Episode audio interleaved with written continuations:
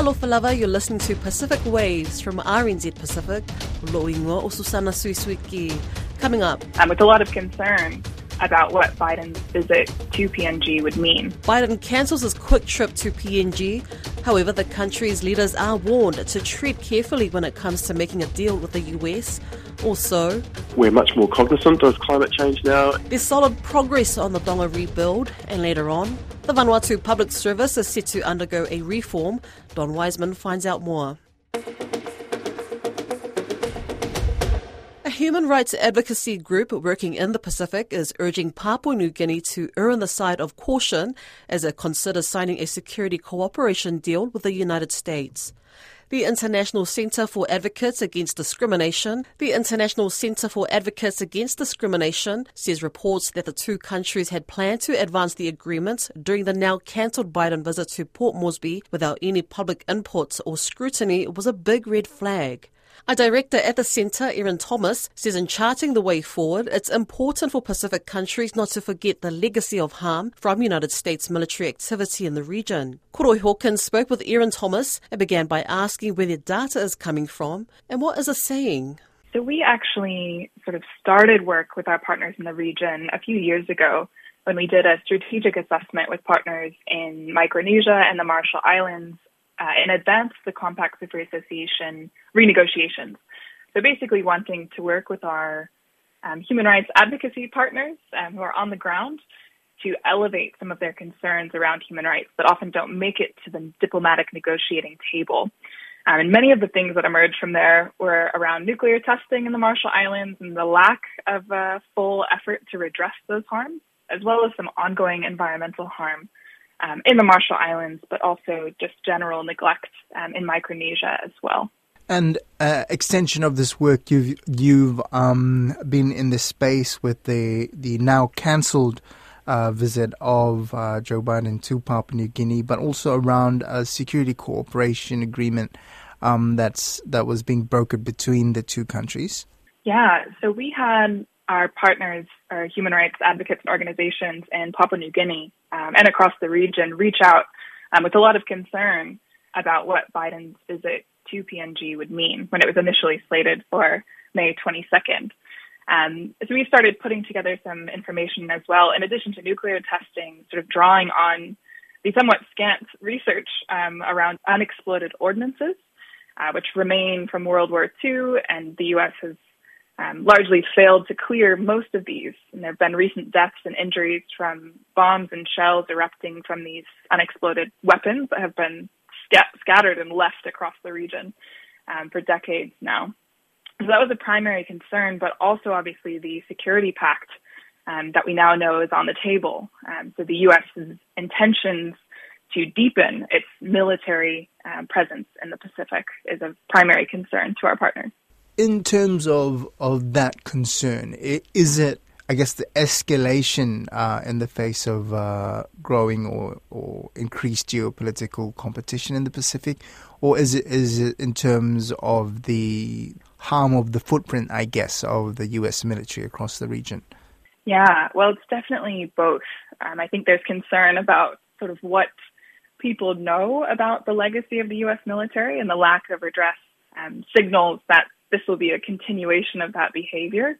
Um, but certainly, what's important to our partners is that what's on the table would make their homes a geopolitical and military playground to the detriment of human rights um, and the environment. And we're just hoping to see, alongside our partners, some leadership in trying to set that right. It seems with AUKUS, um, with this Security Cooperation Pact um, uh, that's being brokered with Papua New Guinea, it's it's kind of a losing battle. Um, would you say in terms of the momentum the U.S. seems to be gathering? Yeah, well, I mean, it's tough to go up against anyone as a human rights defender, but certainly um, with not just the U.S. military but the whole AUKUS um, uh, conglomerate there, it's a little bit um, daunting. But I think it's really important that um, as human rights defenders, we make our voices heard. Um, and what is really important about this security pact in PNG is that it wasn't tabled for review or for input from civil society um, prior to the intention to advance it. So at the very least, you know, we need to be getting input from civil society, especially as these key players in the region intend to make the region a military playground. The visit for Biden was sort of a ended with a sort of fizzle and a hiss, but in terms of the statement from the White House saying that they would look to continue this in the coming year. What can we draw from that? Is there, anything we can draw from that? is that just as as vague as it sounds? Yeah, you know, regardless of Biden canceling his trip, um, it's clear that the U.S. is still committed to deepening its military and diplomatic presence in the Pacific. Um, and as foreign policy goes, um, it seems like domestic pri- priorities also come into play, and that was the the reason given um, for for canceling the trip as well. But you know, these efforts will continue, and we know that the U.S. is very committed to sort of entrenching um, this military expansion. Um, so it's still incredibly important that we we speak to both the harm caused already and the lack of redress, but also the need for the U.S. to fulfill its commitment to a nuclear-free Pacific um, and ideally from hearing from the ground to end military expansion in the region entirely. A forum to improve housing in Tonga was recently hosted in Auckland this week by Habitat for Humanity. The charity is actively working in Tonga with local authorities to help with the kingdom's rebuild from the devastation caused by the eruption of the Hunga Tonga Hunga Ha'apai volcano a year and a half ago. Finau Fonua spoke to CEO Alan Thorpe, who's currently in Tonga organising the project.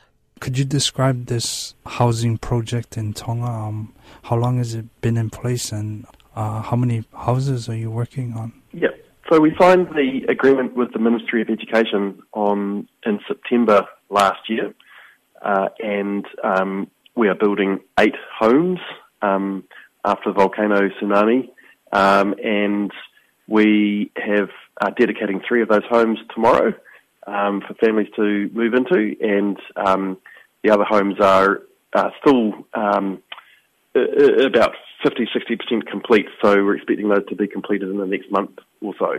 So, um, yeah, very exciting. And your assessment of the housing the state of housing in Tonga? Because I know that there's been a lot of damage in some villages. What are you observing? Is there a lot of work that needs to be done in Tonga? I think there is a lot of work to be done for housing in Tonga, um, but you know, housing is a complex system, and um, particularly Tonga has um, some very specific issues around land tenure uh, and um, affordability of products. So, uh, you know, just like just like in New Zealand and Tonga, the price of building has gone up dramatically, um, and um, people's incomes haven't changed to match that. So clearly, um, people aren't able to do maintenance, and when there is a cyclone or damage to their house, they're not able to repair it. So yes, I think the state of housing is is probably, um, you know, not it's not tracking in the right direction. And disaster resilience is this a big part of the the project? So, disaster resilience, uh, one of the things with partnering with the Tongan Institute of Science and Technology, um, they're training their students in, in carpentry skills, and um, through their training as well, they're also helping them understand build back safer techniques and also things like cyclone strapping. So, um, these are clearly things that um, need to be the education that needs to happen across Tonga um, and across the Pacific, where um, when people do build houses, they can build them in a, in a safer way that's more resilient to um, things like cyclones. Um, the other aspect, obviously, is um, climate change and um, building in places that are not as vulnerable to climate change. So choosing choosing a place to rebuild, which is important. So in some places, uh, the government here has um, said that you know there's a red zone, um, houses can't be rebuilt there, and uh, we would agree with that because they're vulnerable places um, which are, are, only going to have um, further impact, you know, in, in future years if we rebuilt in that place. Last question: You talked about climate change in the Pacific Islands as a whole. I mean, um, where your organization is working, is this becoming a big issue? The way you implement your projects in uh, building houses yeah, certainly um, we're much more cognizant of climate change now, and in fact, we have very specific funding from uh, the Ministry of Foreign Affairs and Trade to actually think about um, building greater resilience to climate change and mitigating climate change factors. So that's certainly part of the programming of Habitat for Humanity in the Pacific. The Pacific community has been called in to reform the Vanuatu Public Service. The SPC work will be undertaken over several years with the United States Agency for International Development, or USAID. Don Wiseman spoke with Port Moresby based Development Advisor for USAID, Clay Epperson, and the SPC's Governance Advisor, Alifileti Suakai. He began by asking Alifileti how the SPC got involved. Vanuatu, like almost all of the public services uh, in the region, have challenges and they reached out to us through the Prime Minister of Vanuatu, Honorable Ishmael Kalsakau, seeking uh, SPC's assistance in strengthening the Public Service Commission. You're getting aid from USAID for this. Uh, how significant is that aid? Are you able to tell me, Clay? Well, I can tell you in, in broader terms. So the the this is coming. The partnership between SPC and the government of Vanuatu is being supported by USAID's uh, Project Governance project activity, which is much broader. It goes throughout throughout the whole region, not just Vanuatu and not just with SPC, but uh, SPC is one of our prime partners, and it's a it's a 19 it's a total 19.8 million dollar project over five years. Um, it aims to strengthen sound and responsive government by increasing government transparency and supporting citizen engagement and promoting human rights. They, it's working to empower the voice of citizens, particularly women, youth, and other marginalized voices throughout the 12 Pacific Island countries, including Vanuatu. And I don't know if, um, if Alfred, if you want to give, I, I don't have the exact number on me in terms of how much this project is that we're talking sure. about with the Public sure. Service Commission.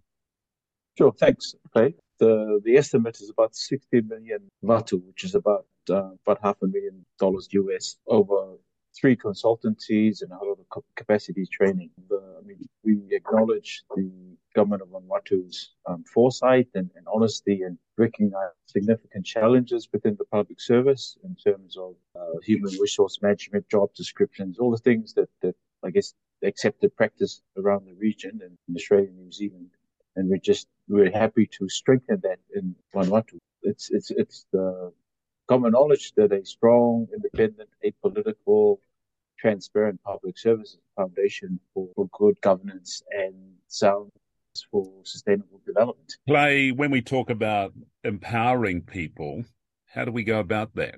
Well, we work with different, uh, you know, different levels of of and and sectors of society. So, um, you know, at this at this one, for example, it's with the government, in which they've been a great partner and have been really forward leaning on um, uh, the Public Service Commission has on wanting to wanting to do this type of work to uh, to reform their civil their Public Service Commission. We work with civil society members and and uh, on different things such as you know women, youth, and um, also um, in Fiji, we've worked and we've partnered with government and local communities.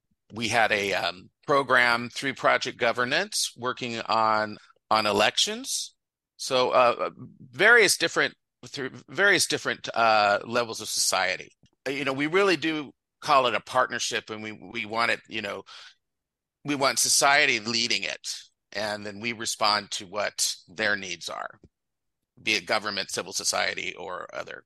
One of the biggest issues I can see, one of the oddities in Vanuatu is the willingness of governments to get rid of the heads of government departments constantly. So there's a lot of change and there's a lot of mucking the organizations around by moving the permanent heads and so on and so on.